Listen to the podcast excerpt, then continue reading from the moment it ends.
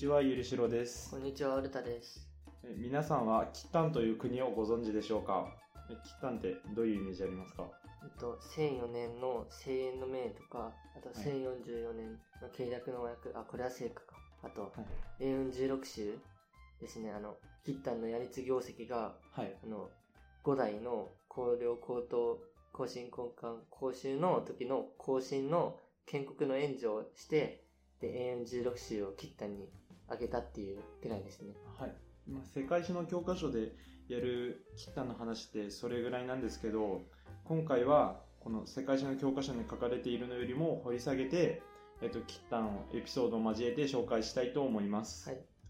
キッタンとは、キッタン族という4世紀から14世紀頃にいたとされる民族が建国した国で、高校の世界史では中国の宋、元のあたりで出てきます。はい。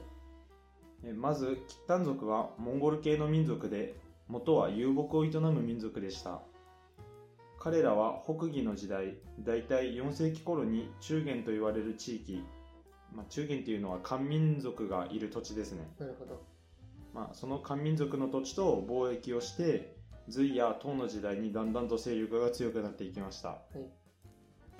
キッタン族は、まあ、さっきも話した通りなんですけどモンゴル系の民族でモンゴル人のように遊牧を営んでいるだけじゃなくてカガンモンゴルでいう藩を代表に立てて、えーまとまっていました。のチンギス・ハンとかフリライハンみたいな感じそうでです。ね。そして10世紀の初めにタンの建国者と言われているカガンのヤリツ・アボキという人物が皇帝になって国としてのキッタンが生まれました。本来キッタンのカガンは数年に1回貴族たちから改選されるのでヤリツ・アボキは何年も政治を取り仕切ることはできなかったんですけど彼の側近が彼にこう耳打ちしました。中原の帝王には交代するということは未だかつてありません。これを聞いて彼は自分が帝王になればいいと思いついて策略で他の河岸候補を殺しました。あの、この前説明したネロテネロ帝の時のショーグリッピナみたいな感じですね。あそんな感じです。そして彼は任期が来ても河岸の座を降りることを拒み他の河岸候補に問い詰められるとこう逆ギレしました。お前らが食べている塩はすべて私の池で採れた岩塩じゃないか。もう少し私をねぎらったらどうだ。他の河岸候補はしぶしぶ彼に答えて彼をねぎらうために宴会を開くのですがその宴会の場で他の河岸候補を部下に殺させて晴れてキッタンの皇帝になりました。晴れてなのかわからないですね。あそうですねちなみに、ヤリツアボキって言ったら、キッタン文字あを作ったことでも有名でしたよね。はいちなみに、キッタン文字なんですけど、これは民族意識の高さから来てるんですよね。そうですねだから、その、宋とかに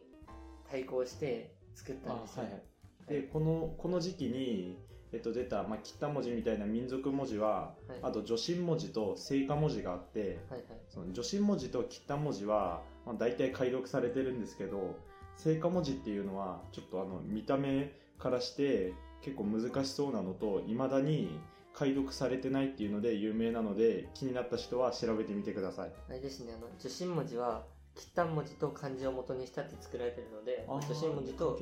まあまあ似てますね、あキッタン文字ははい。聖火文字だけ難しいんですけど。はい。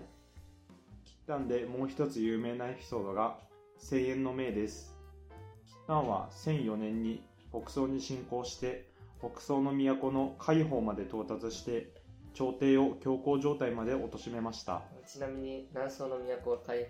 リーアンですね。あ、はい。で、ある大臣は、え海邦からの銭湯を提案するんですけど、その時の宰相の高順という人物は、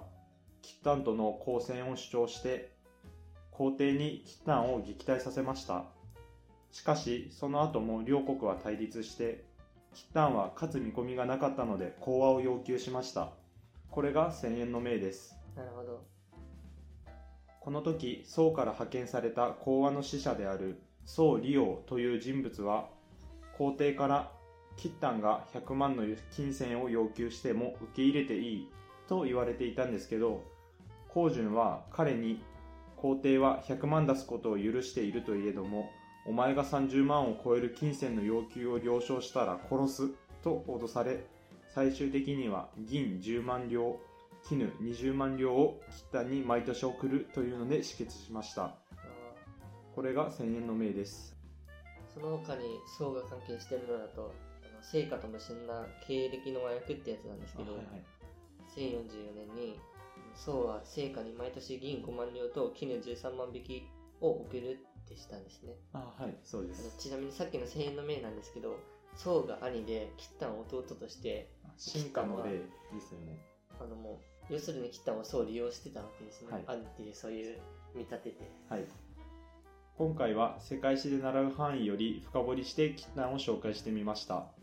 高校世界史を履修済みの方はもしかしたら吉丹のイメージとかが変わったのではないでしょうか。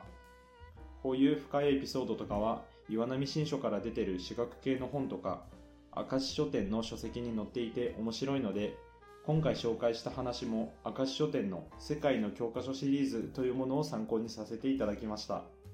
皆さんも気になる本があったら読んでみてください。ご清聴ありがとうございました。ありがとうございました。